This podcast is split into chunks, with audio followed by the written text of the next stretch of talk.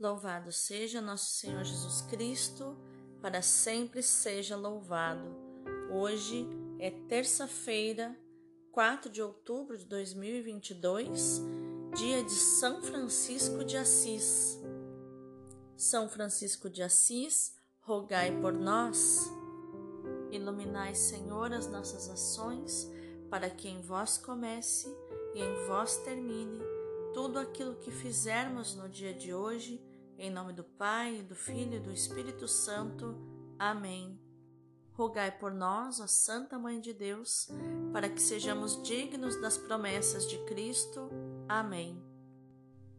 Senhor nosso Deus Todo-Poderoso, eu creio que Tu és a própria excelência, por isso eu creio que és excelente em todas as Tuas obras e que tens o melhor para mim. Eu te consagro esse ano de 2022 para que seja um verdadeiro ano da excelência em todas as áreas da minha vida, na saúde do meu corpo, da minha alma e do meu espírito, na minha vida profissional e financeira, na minha vida emocional e na minha vida familiar.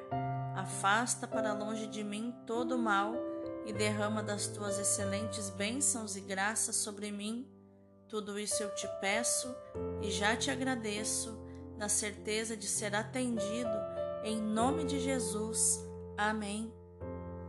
Espírito Santo de Deus, vem sobre mim, revela-me toda a intimidade do Senhor nesta palavra que vou contemplar, que vou orar hoje, na tua lição divina que eu receberei, Senhor Alexio Divina, que assim como as vacas são animais ruminantes e têm quatro estômagos, eu quero, Senhor, que a minha alma tenha sete estômagos para ruminar a tua palavra.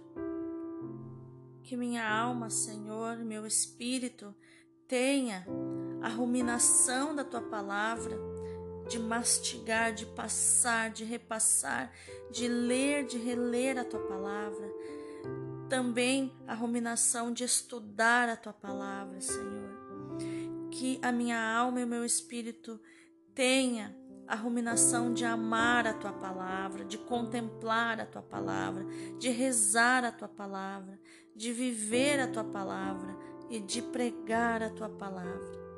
Estes sete compartimentos gástricos. Eu quero, Senhor, para minha alma e para o meu espírito, estes sete estômagos, para saborear, para ruminar a tua palavra. Que ela encontre, Senhor, um ambiente cheio de fome, faminto dela. Que ela seja, Senhor, alimento a saciar completamente o meu ser. Amém. A primeira leitura de hoje é a Gálatas 1, do 13 ao 24. Irmãos, certamente ouvistes falar como foi outrora minha conduta no judaísmo, com que excessos perseguia e devastava a Igreja de Deus, e como progredia no judaísmo mais do que muitos judeus de minha idade, mostrando-me extremamente zeloso das tradições paternas. Quando, porém, aquele que me separou desde o ventre materno e me chamou por sua graça, se dignou revelar-me o seu filho, para que eu o pregasse entre os pagãos, não consultei carne nem sangue, nem subi logo a Jerusalém para estar com os que eram apóstolos antes de mim. Pelo contrário, parti para a Arábia e depois voltei ainda a Damasco. Três anos mais tarde, fui a Jerusalém para conhecer Cefas e fiquei com ele quinze dias. E não estive com nenhum outro apóstolo a não ser Tiago, o irmão do Senhor. Escrevendo estas coisas, afirmo diante de Deus que não estou mentindo. Depois fui para as regiões da Síria e da Cilícia. Ainda não era pessoalmente conhecido das igrejas da Judéia que estão em Cristo. Apenas tinham ouvido dizer que aquele que antes nos perseguia está agora pregando a fé que antes procurava destruir, e glorificavam a Deus por minha causa. Palavra do Senhor, graças a Deus. O salmo responsorial é o 138, do 1 ao 3, do 13 ao 14, do 14 ao 15, e o refrão é o 24.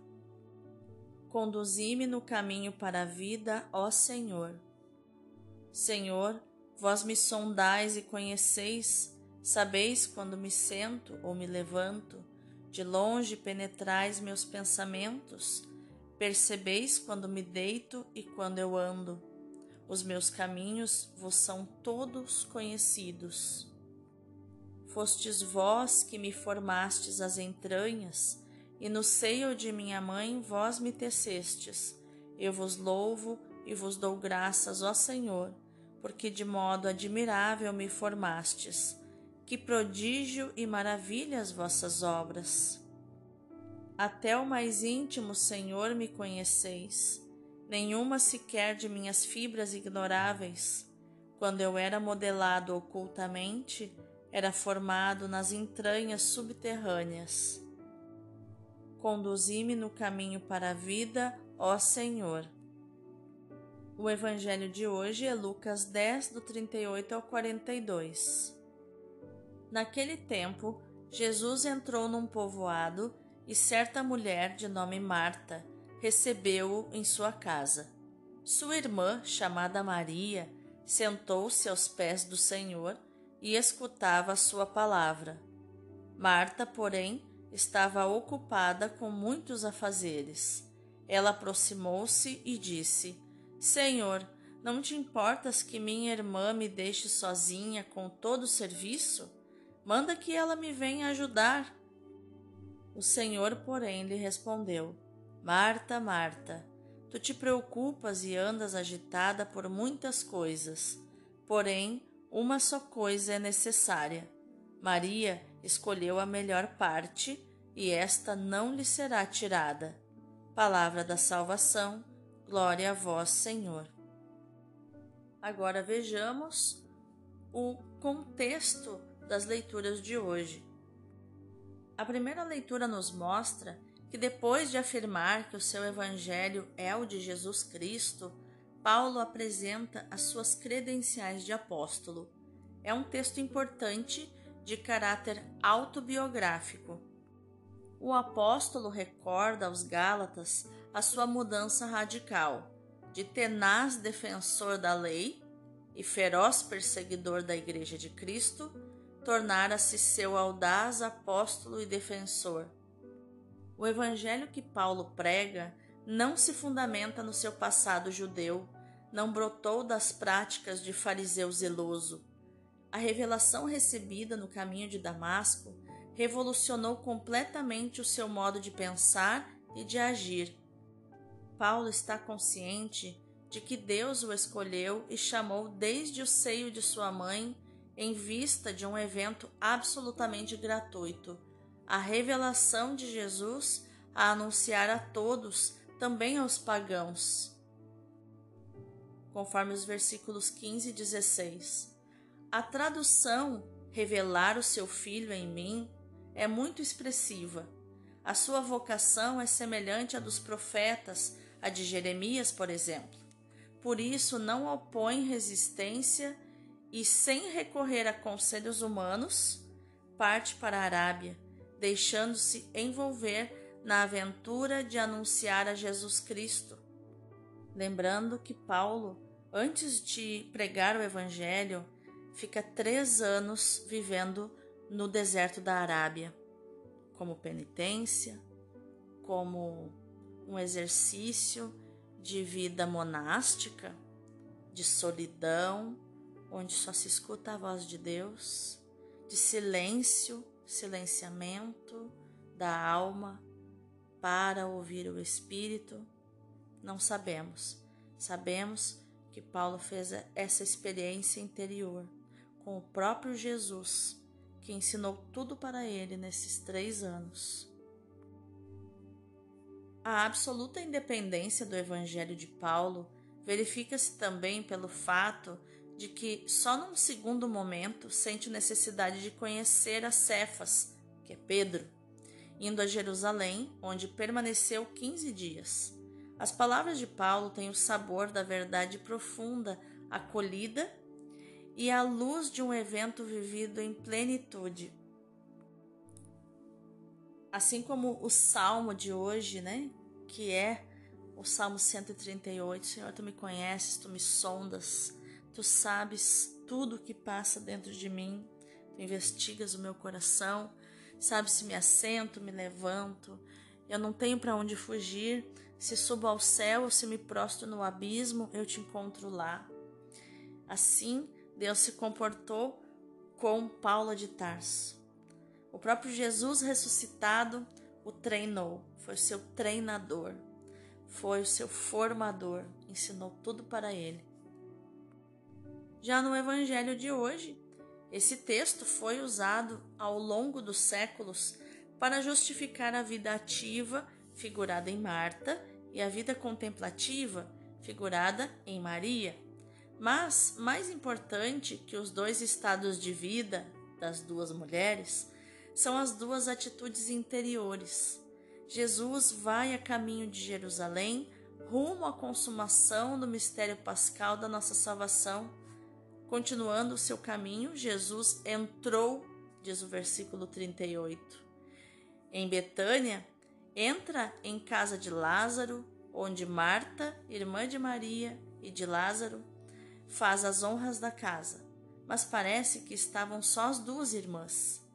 Por isso, a entrada de Jesus na casa é um gesto audacioso, porque só havia mulheres em casa.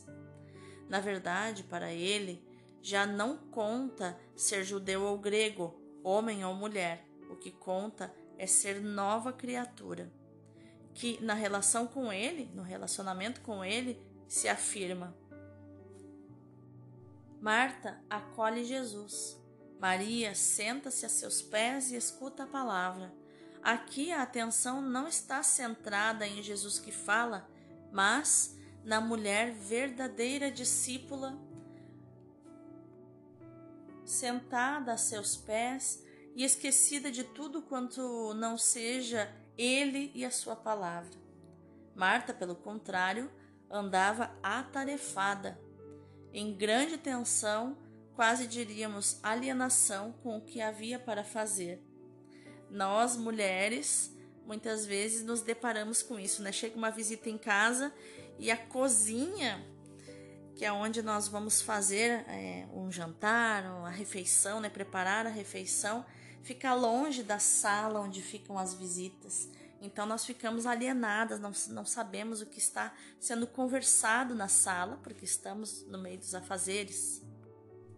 Então, com alguma petulância, como se pode entrever numa tradução literal do versículo 40, adiantando-se, ou mais rigorosamente, pondo-se por cima, né, e vindo por cima, como que a, atropelando, né, chegando de repente, Marta perturba a quieta contemplação das palavras de Jesus e da escuta de Maria. Marta quase acusa Jesus de não ligar, não dar atenção ou interesse aos seus serviços. É então que Jesus aproveita a ocasião para repreender não o útil serviço que Marta está prestando, mas a excessiva inquietação e preocupação que lhe marcam negativamente o agir. Já noutra ocasião, Jesus dissera: Não vos preocupeis com o que haveis de vestir, ou comer, ou com qualquer outra coisa. Mas a escolha de Maria foi acertada, porque deu atenção à única coisa que interessa, ou seja, a escuta da palavra. É a melhor parte que não será tirada de quem ama. Vamos meditar nessa palavra. Para justificar a sua missão de apóstolo diante dos Gálatas, Paulo usa um argumento que me toca profundamente. Também eu, desde o seio da minha mãe, fui escolhido e chamado a viver a realidade batismal da minha adoção filial, com tudo que essa escolha e essa vocação comportam de dom inestimável da parte de Deus e de compromisso perseverante da minha parte.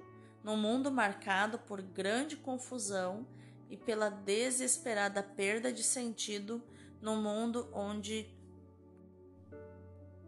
os arrogantes, as pessoas que têm uma, um sentimento de superioridade em si mesmos tão positivos, autoconfiantes, mas manipulados pelas forças cegas do eficientismo materialista, macaqueiam os caminhos da paz, falsificando a vida e a morte. E aí é urgente acolher a palavra de Jesus. Acolho, em primeiro lugar, esta palavra em mim mesma. É em mim que, de acordo com a prioridade contemplativa sugerida pela atitude de Maria, a escuta, em tempos e espaços de indispensável quietude de todo o meu ser. Mas também é urgente anunciar esta palavra, hoje mais do que nunca. Todavia, há que resistir à tentação da excessiva inquietação e preocupação que Jesus estigmatiza em Marta. Inquietar-se e preocupar-se seria como quem pretendesse pescar agitando permanentemente as redes, em vez de as lançar com a mão segura ao mar. Chegou o tempo de viver no dia a dia a atitude orante de Maria, sem descuidar o genuíno serviço de Marta, mas animando e vivificando com este sereno acolhimento da palavra. Sem uma tenaz e humilde fidelidade à palavra rezada de manhã e vivida no ministério do serviço ao longo do dia, não há autenticidade de vida cristã e muito menos de vida religiosa. Não há autenticidade no anúncio do Evangelho. É importante que esta convicção invada todo o meu ser. Precisamos ser um exemplo vivo e expressivo de uma vida onde contemplação e ação se harmonizem e motivem reciprocamente todas as pessoas ao meu redor. Nossa vocação é inconcebível sem a vida interior. Essa exigência de contemplação realiza-se na escuta da palavra e na oração de intimidade com Deus. Não uma oração mental rapidinha, mas de intimidade, entrando na presença do Senhor, no seu espírito, orando com o nosso espírito ao Espírito de Deus geralmente diante de Jesus Eucarístico, num tempo que varia de pessoa para pessoa conforme as possibilidades e as disposições psicológicas de cada um. O crescimento pessoal no amor exige que cada um tenha uma regra de vida pessoal. Vamos orar?